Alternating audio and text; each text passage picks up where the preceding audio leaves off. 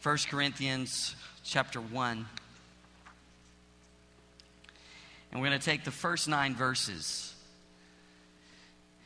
As a pastor, you try to live in such a way that it, it sets pace, it sets culture. But I don't know that over the years that I pastored that I took enough time to just define relationships in the way that I see the Lord wanting us to define them. How should I relate to you? How should you relate to me? How should we relate to each other? I believe in my heart that the Lord wants us to open up these nine verses and let it give us a strategy for how we connect. It's a unique word. It's a pastoral word. And if we can live this out, we will have a rewarding, fulfilling, exciting relationship with each other and to the community around us that needs the Lord. I pray that you hear these words tonight and see these words and keep your Bibles open and let the Word of God be planted heart deep until it changes us. If the Spirit is at work at this church, it's going to show up in how we treat each other, how we connect, how we build relationships. And the my success in building a relationship is how I perceive you. What comes to your mind when you look across this room and you see the people that are here? What, what, what are you thinking about the person sitting near you, in front of you, behind you, across the aisle from you? Because those thoughts are going to shape the way you relate to that person. What thoughts come to your mind when you think of a pastor? You just hear the word pastor. One person recently said, uh, being a pastor in this day and time and telling people you're a pastor is like having lunch with a cannibal. Which says, as pastors, we're not doing a really good job. How do we relate? How does the Bible help us? In this unique word, let's begin at verse one. This letter is from Paul. It says, chosen by the will of God to be an apostle of Christ Jesus, and from our brother Sosthenes. I'm writing to God's church in Corinth, to you who have been called by God to be his own holy people. He made you by He made you holy by means of Christ Jesus, just as he did for all people everywhere who call on the name of our Lord Jesus Christ, their Lord and ours. May God and our Father and the Lord Jesus Christ give you grace and peace. I always thank my God for you and for the gracious gifts he has given you, not that you belong to Christ, now that you belong to Christ Jesus. Through him, God has enriched your church in every way with all of your eloquent words and all of your knowledge. This confirms that what I told you about Christ is true. Now you have every spiritual gift you need as you eagerly wait for the return of our Lord Jesus Christ. He will keep you strong to the end so that you will be free from all blame on the day that our Lord Jesus Christ returns. God will do this, for he is faithful to do what he says, and he has invited you into partnership with his Son, Jesus Christ, our Lord. Now, Paul opens up this book, and sometimes we read an opening and we can go quickly through it and then get to kind of the, the body of what is being said. We kind of get on to the real meat of the letter. But these first nine verses are strategic for how he's going to relate to the church at Corinth. These words shape and can shape the way we relate to each other. Now know that he is talking to this Corinthian church, and there's a lot of work because that church was a piece of work. Let me just remind you that they had been seduced by human wisdom. They had drifted from the centrality of the cross. They wanted the approval of their culture. There was division in the church. Listen to this. There was sexual immorality in the church, and here's what Paul writes, that wasn't even tolerated among the pagans. They were a lawsuit-happy church. They were desecrating the Lord's Supper. There was the misuse of the gifts. And Paul said of their corporate gatherings, they were doing more harm than good. These are just some of the problems, some of the challenges. So Paul goes into this, and we know that relationships are going to need adjustment and confrontation.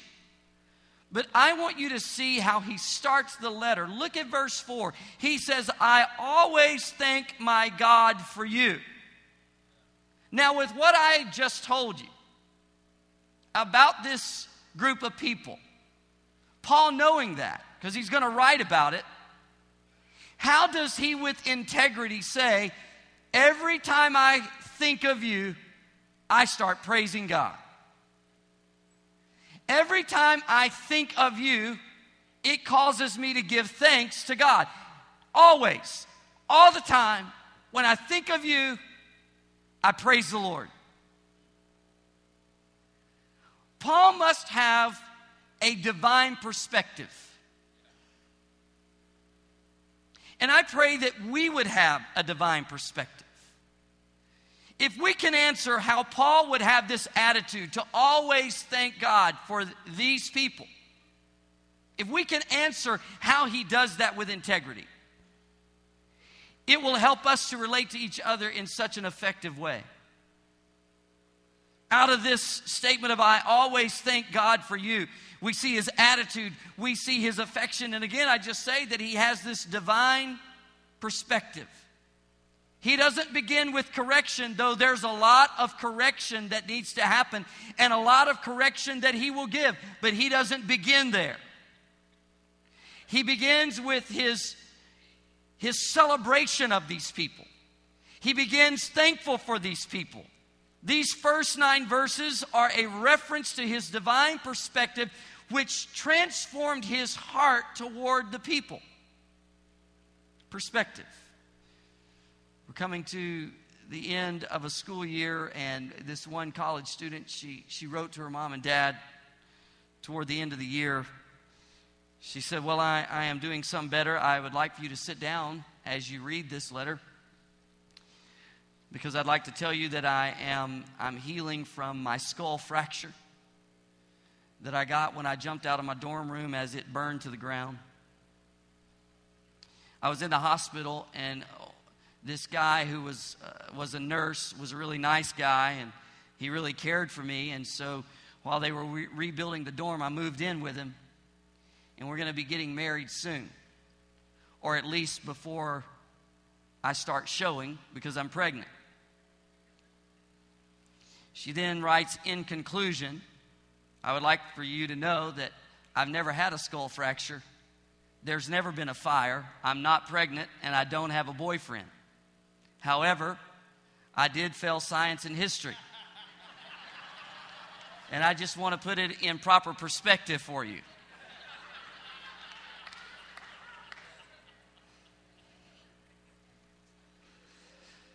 See, perspective makes a huge difference. And Paul here has an incredible perspective.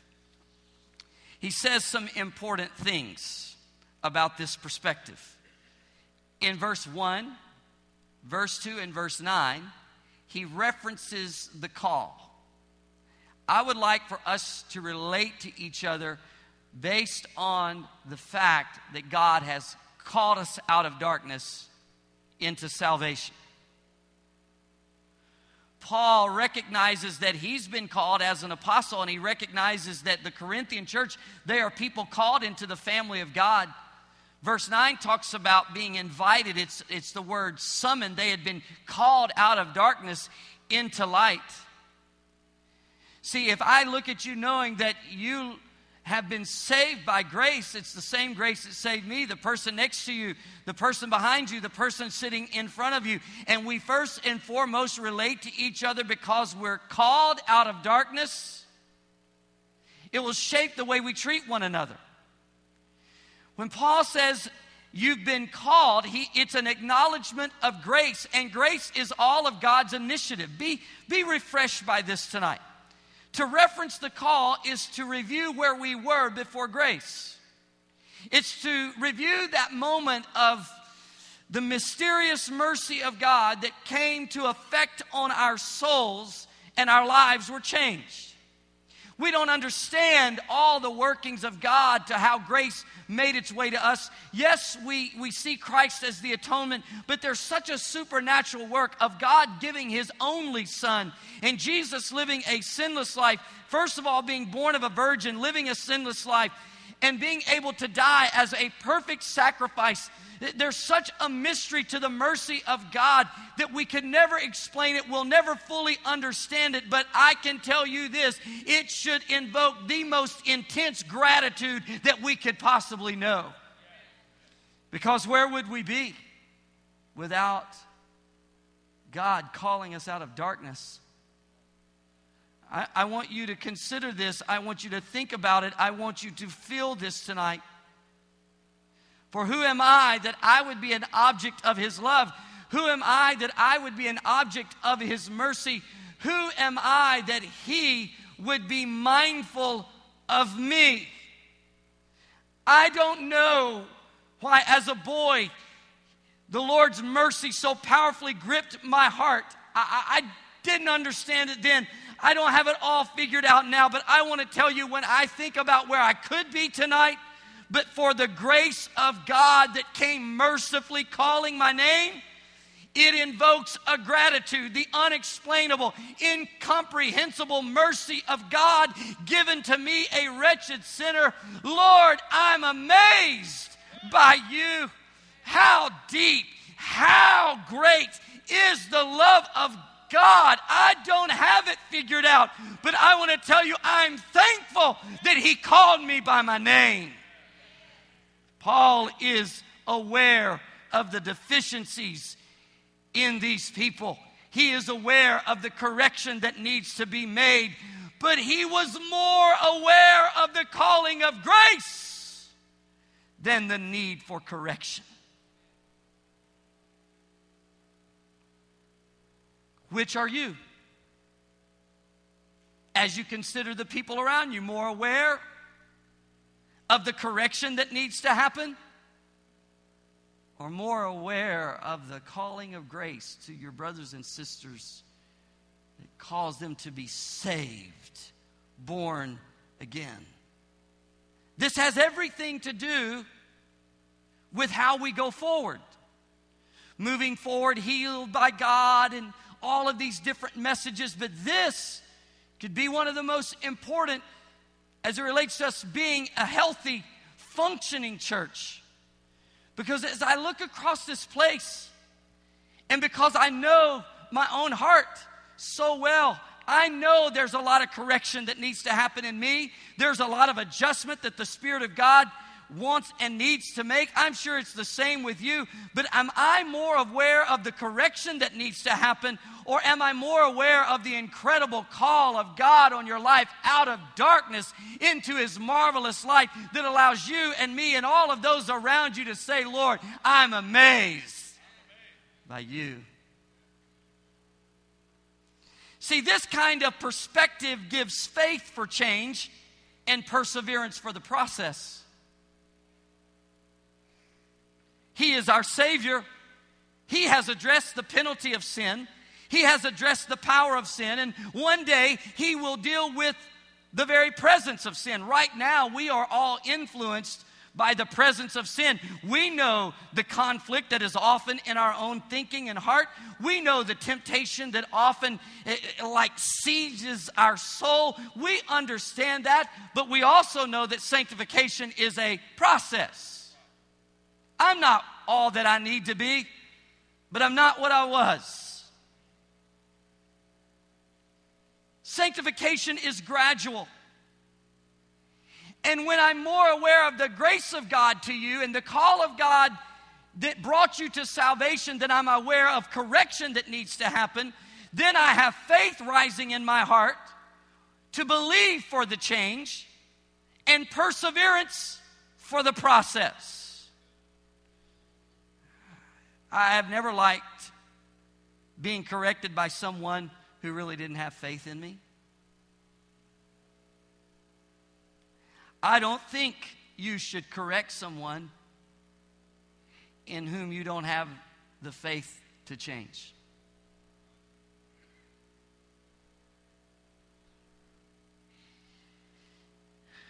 if we try to correct people that we really don't love, I think they'll perceive that very quickly. sixteen chapters that Paul wrote of correction. But the reason the correction was effective, the reason the adjustment worked, was because of his attitude toward them. He loved them. He was thankful based on their call to salvation. Let's continue to work with this. Verses four through seven, not only the word call, you may want to write that word down. I want to relate to you based on the call of God to you for salvation. And I want to relate to you based on grace. Listen to verses four through seven. I always thank my God for you and for the gracious gifts he has given you. Now that you belong to Christ Jesus, through him, God has enriched your church in every way, with all of your eloquent words and all of your knowledge. This confirms that what I told you about Christ is true. Now you have every spiritual gift you need as you eagerly wait for the return of our Lord Jesus Christ. Now, if you continue to read Corinthians, the very gifts of grace that he is praising God for and celebrating among them were the very gifts that were causing grief. They were so misusing the gifts that Paul has to write extensively to try to bring correction. But in the first nine verses, he is praising God and celebrating the obvious gifts that God has given. They're grace gifts. Let's just work with this for a minute. If I was to write to these Corinthians, I don't know that I would have had that attitude. Our tendency is to dismiss someone's gift when we don't see them living up to the fully sanctified life. Matter of fact, not only are we at times not thankful for people, we don't even like them. I, I'm considering my own mind. If I saw all of these things that I just listed for you in the Corinthian church, first of all, would I love them? Secondly,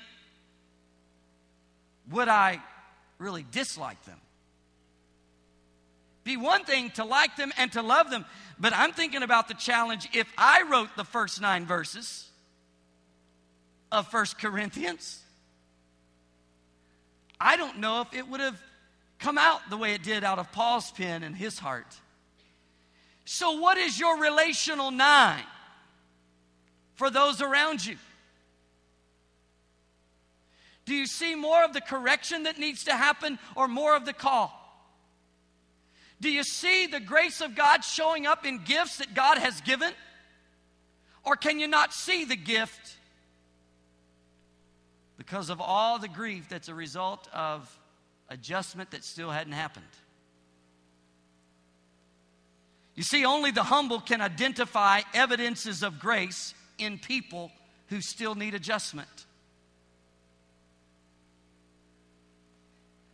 I'm not a big comic strip kind of person, but I saw one years ago, and I've never forgotten it. It's Lucy goes into this room, Linus is there in a chair, and he's He's reading this book, and he makes some kind of expression about how much he likes the book. And bef- without even acknowledging the book, she says, when I see you, I, I just get that feeling. And he says, well, what feeling are you talking about? She says, it comes on me. What comes on you? She says, when I see you, it comes on me. Well, what comes on you? She said, a criticism. She sees him, and a criticism comes on her. Hear me. No spiritual Lucies. Selah.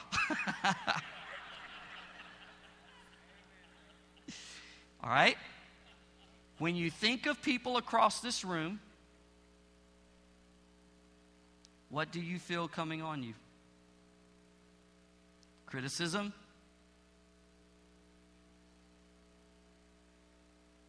What are you more aware of? Evidences of grace or areas that need adjustment? Have you discerned, identified, and do you celebrate the evidences of grace in those around you? Can we do that among this faith family? See, if we do this, will protect us from the temptation to be primarily preoccupied with weaknesses. And it'll help us to promote gratefulness for each other, faith for change, and perseverance for the process. Evaluation should always begin with appreciation. God's at work in this church. But do you perceive it? See, this divine perspective where I relate to you on the call to salvation in your life, where I relate to you by the evidences of grace in and through your life, it gives me new eyes. Let me con- suggest an evidences of grace starter's kit. Read over the list called the fruit of the Spirit. And every time you see a piece of that fruit, celebrate it. Well, that young person's wild, but they're happy. Hallelujah, they have joy. Celebrate it. Celebrate it. I am not going to pastor you as a pastor who is on your back, but on your side. I am on your side. I am with you. I am for you. I am thankful for the call to salvation on your life. I am thankful for the evidences of God's grace through your giftedness that I see. Does there need to be adjustment or correction? Yes, in all of us. But I'm thankful we can be more aware of the grace of God than the correction that needs to happen. If you look around, you'll see the work of God. Oh, this needs to be the air we breathe. May this be the air we breathe in every ministry meeting. Every time you gather, why don't you just take the time to give evidence of the grace of God? Hey, where did we see the activity of God? Sunday is just one long list of God's grace. People that are out on a parking lot trying to help us get a place when the wind is blowing, which would be fifty-two Sundays out of the year. Sundays when it's so cold and they are out there, and rather than give them grief because they would like to maintain the visitor parking for hello visitors, that we would just go and, and instead of giving them grief, just say, praise God that somebody was willing to get here early and be out on that parking lot in, in the heat, in the cold, in, in the rain, in the dry. That is an evidence of the grace of God. When we walk through the door, there are people smiling and greeting and welcoming. That is an evidence of the grace of God. The songs, they just are filled with the evidences of God's grace. Sermons that are filled with the evidences of God's grace. Do we need to do better in the way we function around here? There will always be a need for adjustment. We need to sing better. I need to preach better. But if all we do is work on execution, but we don't work on our heart, then we just perfect our routine, but we never grow in our relationships. Church, the Rachel talked about the kind of like the normal church. We've perfected this deal. We can greet you better than Walmart. We can park you better than they can at the concert. We can do it. We can, we, we understand technology. We don't think it's a curse word anymore. We, we, we use it.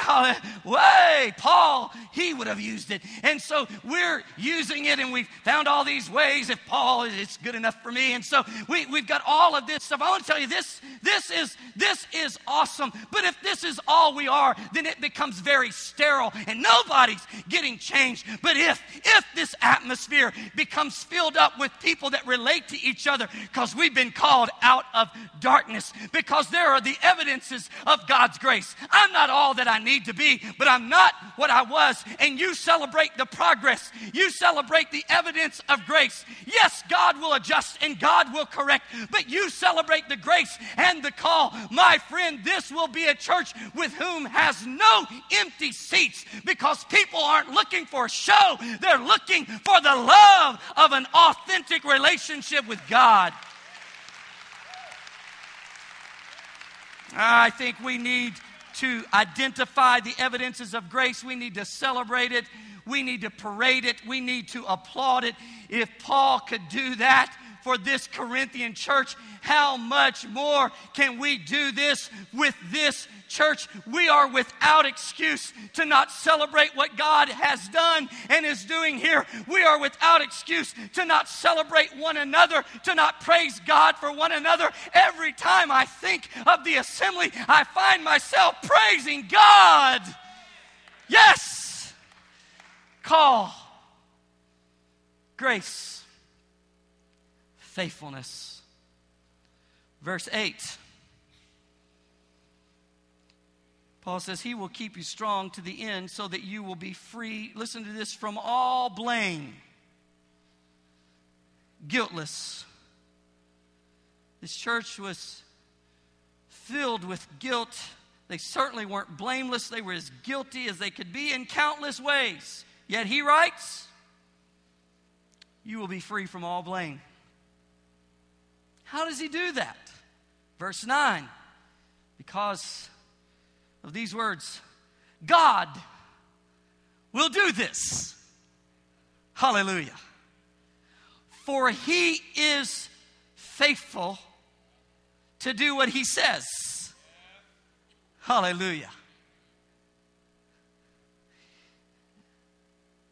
I remember years ago, there was a Nightline program, and Ted Koppel says, the modern day church as we have known it has come to an end. Do you notice we're still meeting and where's Ted?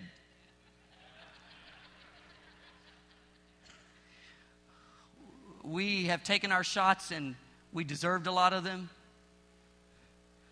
We have made a mess of things because there's just so much adjustment and correction and such a process of sanctification. But the reason we're still here is because God is faithful.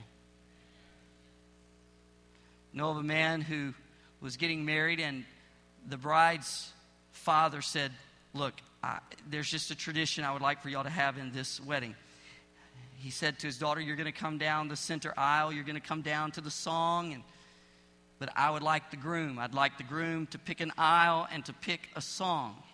And I want the groom not just to come out of the side room. I want the groom to come down an aisle as well. So that time has come. The father's excited. The father loves this guy. He's excited about this marriage that's about to happen. And so it's time for the groom to start his, his parade to the front. And he says to the father, as he's coming by the father in the lobby of the church, he, he says, I'm so glad you, you trust me with your daughter. And the father says, I don't trust you. I trust God. And he said he didn't have time to talk about it at that point because the song was on. He needed to come down the aisle. Now that man has a daughter who has gotten married. And he knew that that father trusted him. And he trusts the guy that's now marrying his daughter. But he says, I understand more than ever what he was saying. For he knew if our relationship had any potential, it wouldn't be because I'm trustworthy. It would be because God is faithful. God is faithful. Faithful. Paul's confidence. I mean, you read this and you just think, what confidence? But his confidence was not in people, it was in God. And because he had such a confidence in God, he could have a strong heart and belief in people.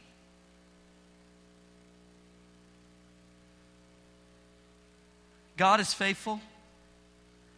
You and I will have some Corinthian experiences, but God is faithful. Let me say this and put it right in the heart of this church.